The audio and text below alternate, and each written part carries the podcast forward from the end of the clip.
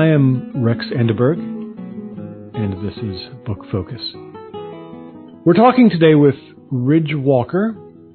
Her collection of short stories in the horror genre is called The Ghosts on This Road.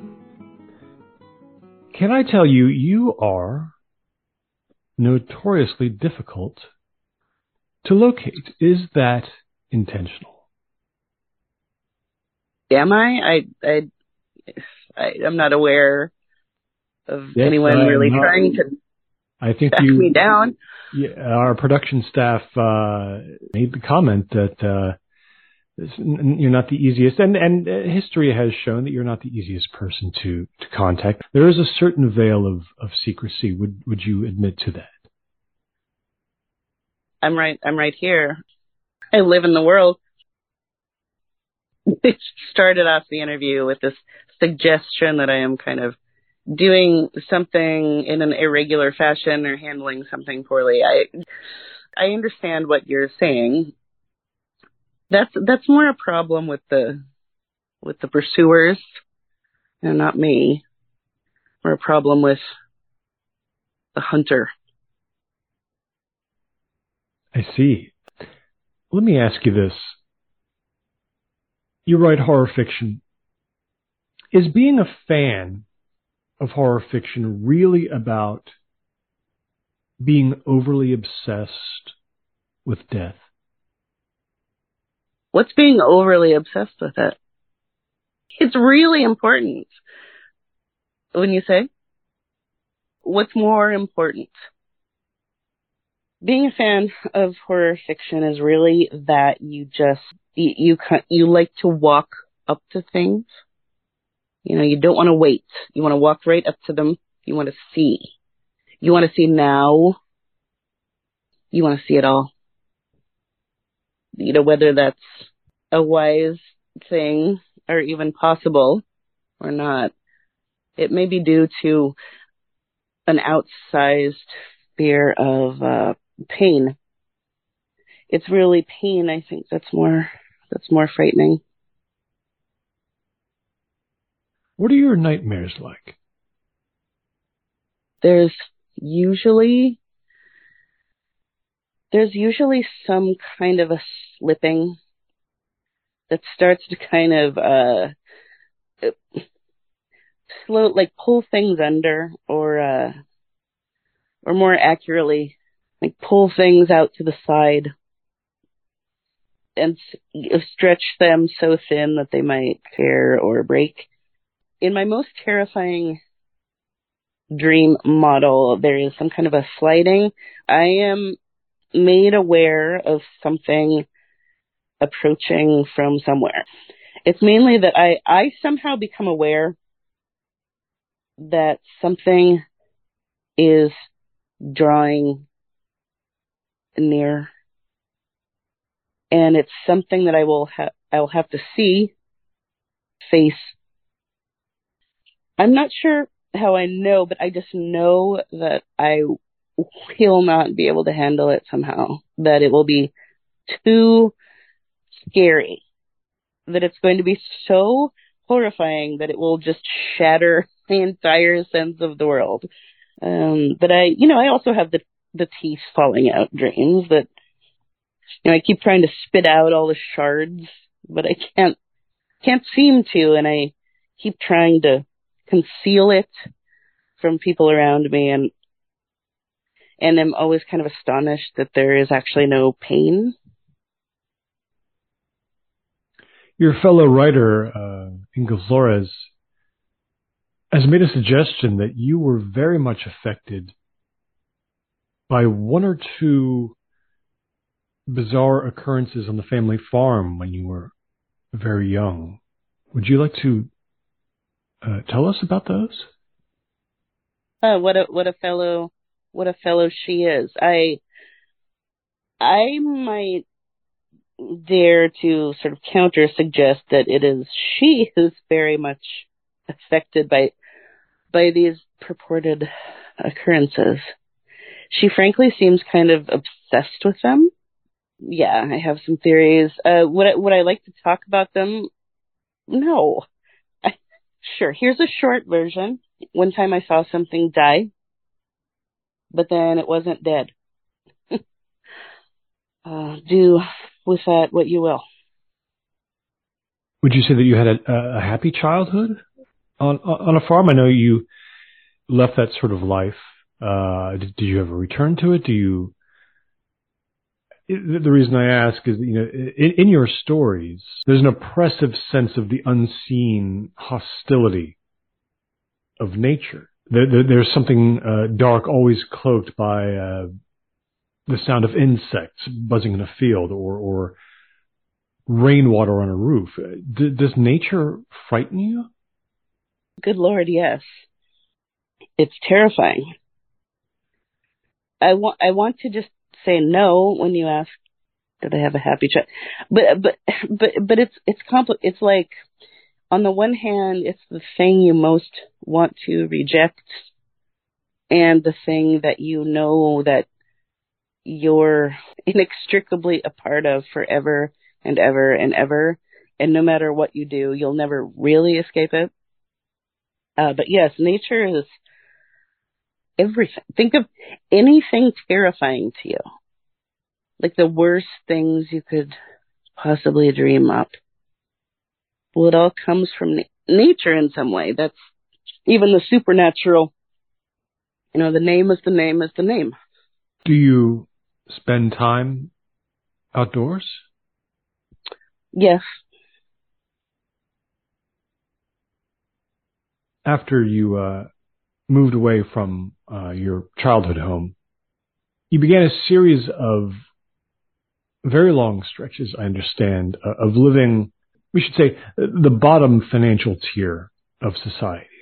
And and, and I, I sometimes think I see that in your writing, and sometimes I'm I'm not sure. I, I can only imagine that it must have infused your work in ways that I don't, I don't understand. And I, I'm wondering if that's That's really true, uh, and how long that went on uh, before you had some success.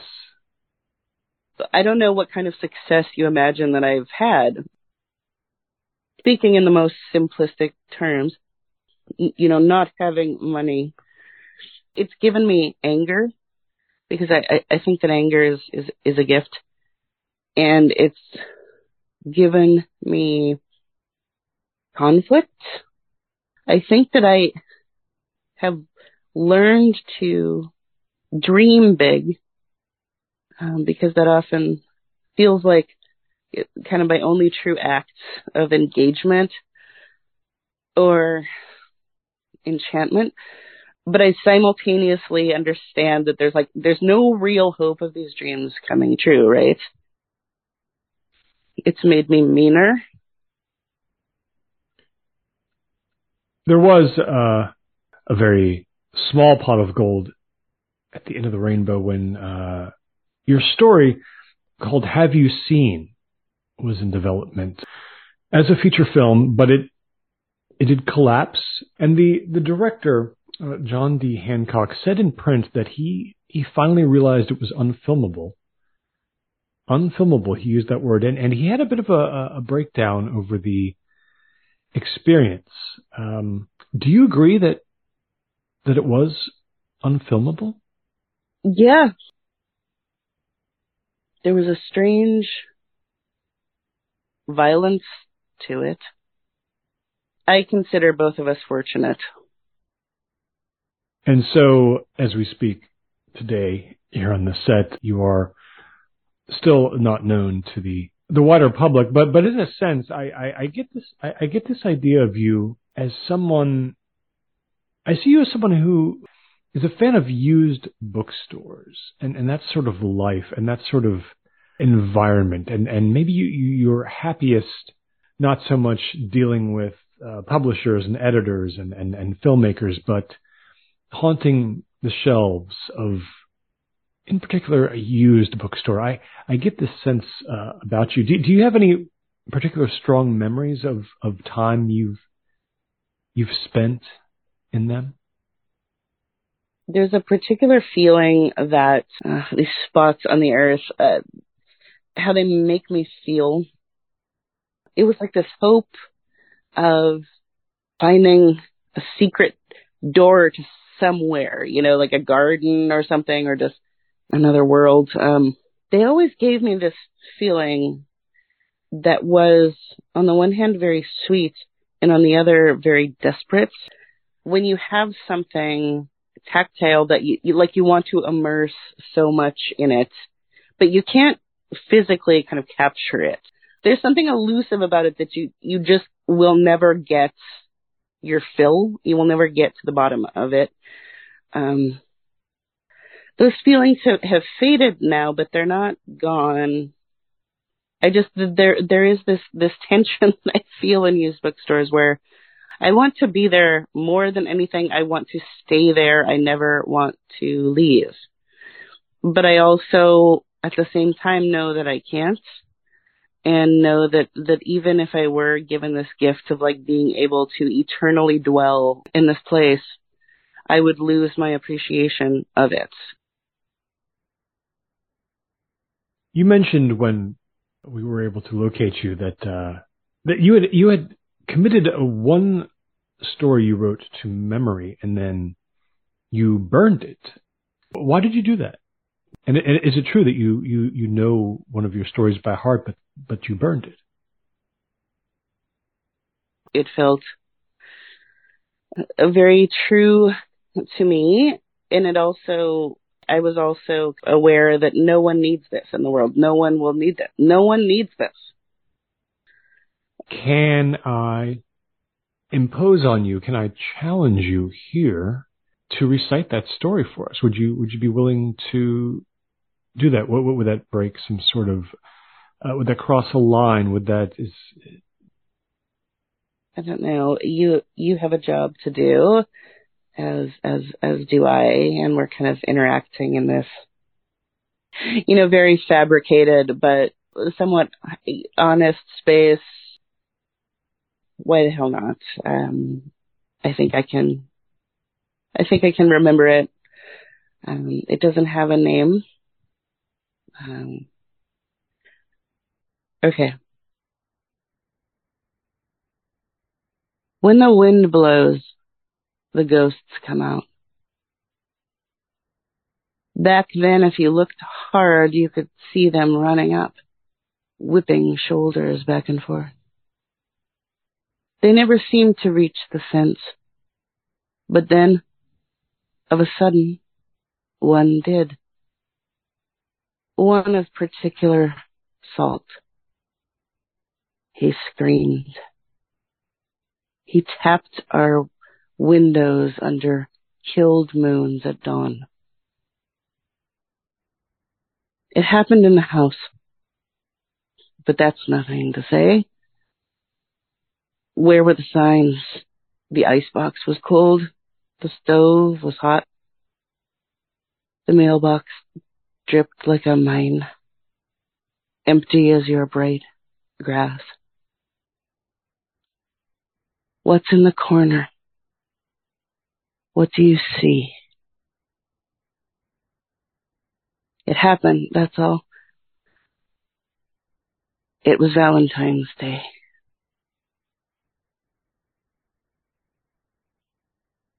I am Rex Enderberg.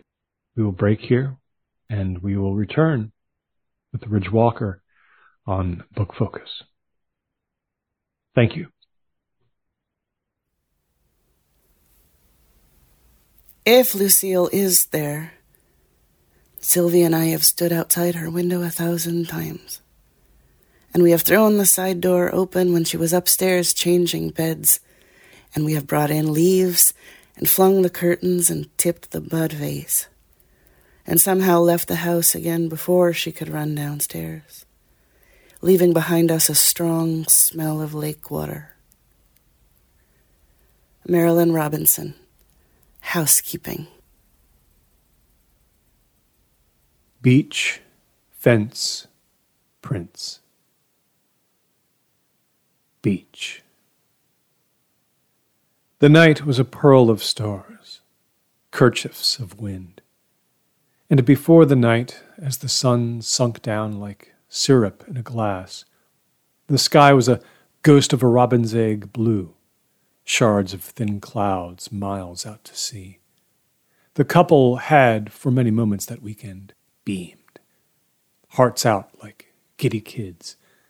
See, they weren't young, really, not in most ways at least, but they were new.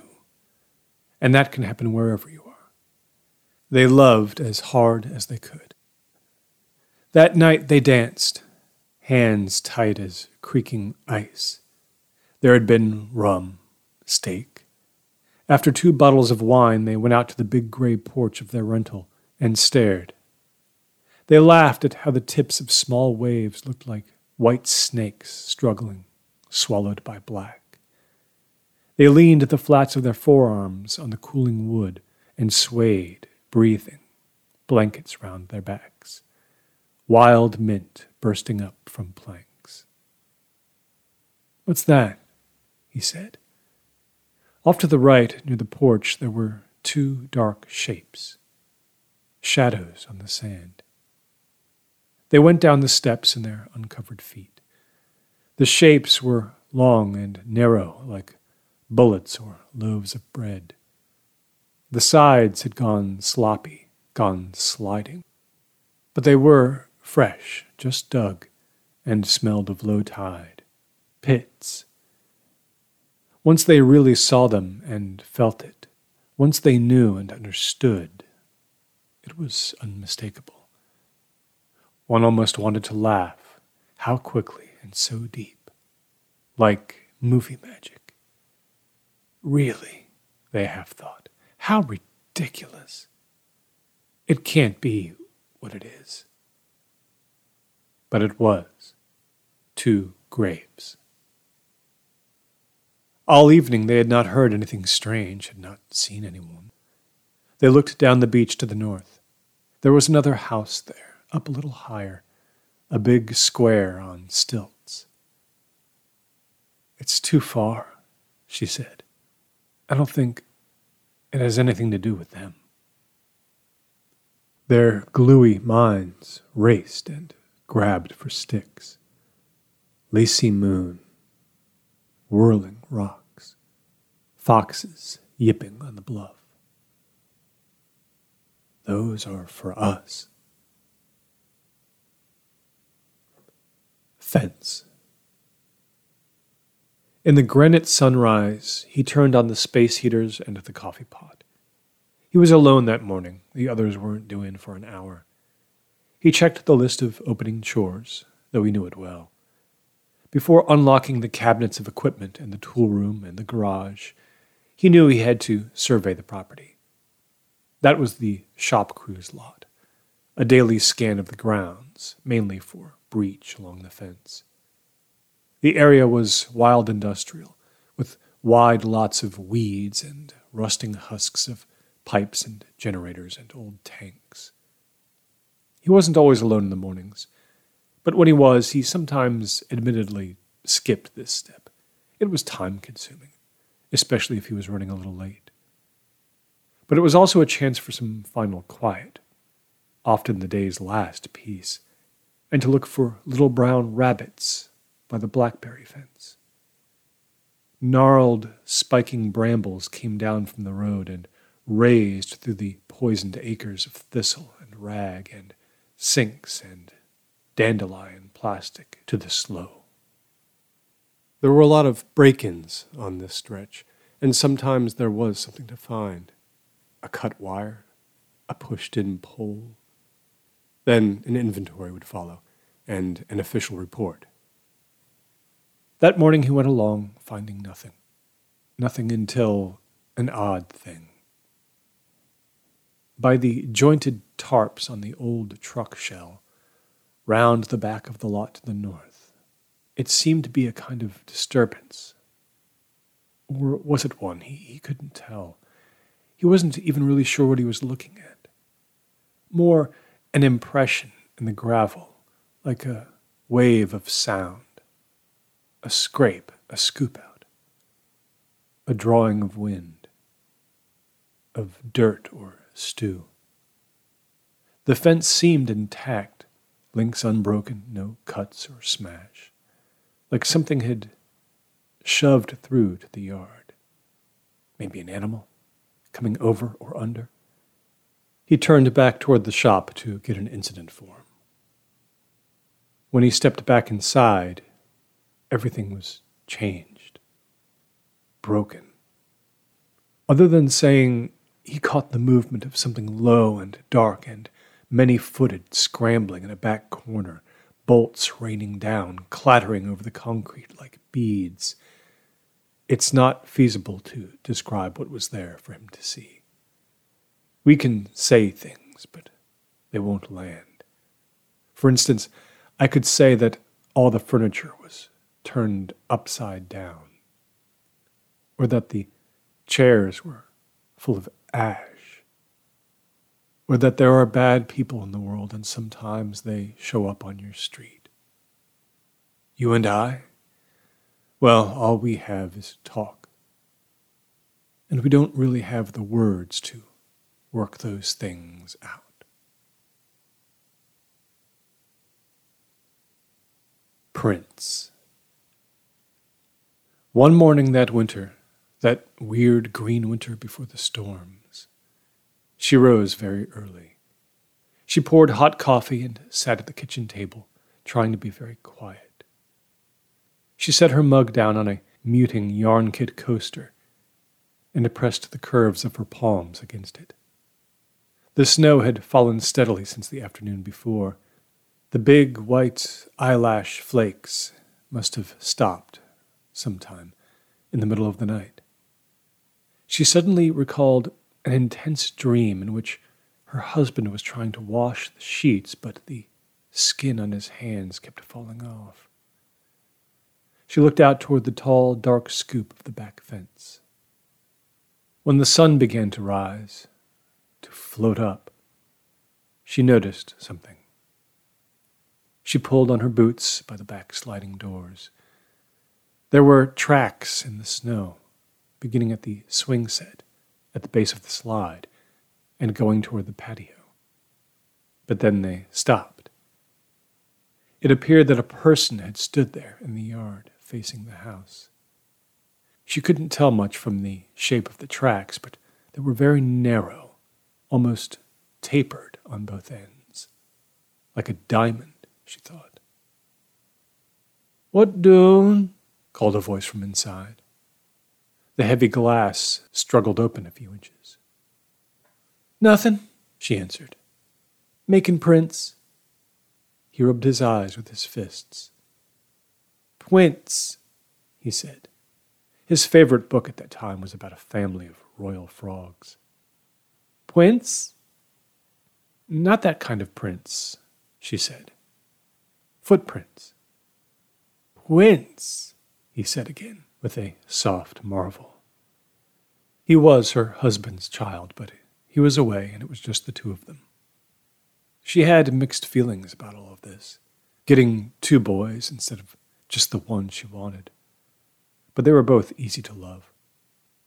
She made pancakes, and they bundled up and went to the park, and then took long naps on the long, nubby sofas in the den.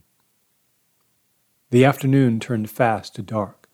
Puzzle turned to crayons, turned to dinner, turned to bath. When he was in bed, she sat in the living room for a while and shut her eyes. There were a lot of expressions required with a young kid. You had to keep serving them up. Sometimes her cheeks and forehead ached. She tried to melt her shoulders down. She had thought nervously about the tracks here and there throughout the day, but the honest truth was that by then, by the time she was finally alone again, she had forgotten. Later, deeper into night, she woke to a great, ragged thump. She lurched up the stairs and into the hall, into his room. The walls still swirled delirious, with dinosaur shapes in burst orange and bright blue from his carousel lamp. He was standing on the foot of his bed and seemed to be bouncing. He faced the window and smiled with all his little teeth pushed out. "Are you okay?" She went over to him. "What was that?" He nodded and collapsed with a theatrical exhaustion back on the bed, his tiny, pajama-footed feet in the air. "Prince!" he exclaimed. She followed his eyes up. There was a smear, a long gash in the ceiling. "What did that?" she said. A dark, wet, dripping down. "The prince," he said. "He is so tall."